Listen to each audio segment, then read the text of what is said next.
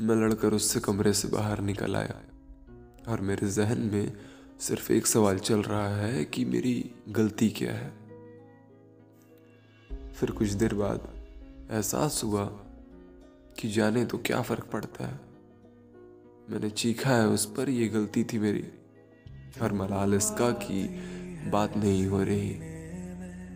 पर बात एक ये भी कि मैं गैरों पर नहीं चीखता। और हो सकता है मैं गलत था, पर फ़िक्र है उसकी। मैं लड़ता हूँ उस हक से, जिस हक से वो मुझे अपना बताता है।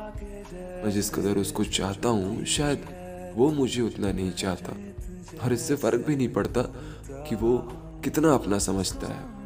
मैं समझता हूँ कि मैं उसका हूँ। ये काफ़ी है इश्क जारी रखने के लिए। वो बहुत खास है। मेरे लिए।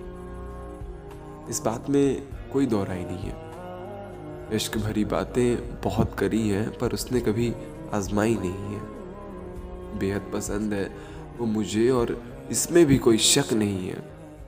मेरा वो मुझसे ज़्यादा अपना है, और कभी कभी लगता है कि हक नहीं है। पर ये खामोशी मेरे कानों में चुभ रही थी। मैंने सारी शिकायत, सारी उलझनों को बाहर छोड़कर कमरे में कदम रखा और आहिस्ते से मैंने उसके कंधों को पकड़ा और कहा, मैं मानता हूँ तुझसे इतना कोई नहीं लड़ेगा, पर बात ये भी है, वो इतना प्यार भी नहीं करेगा।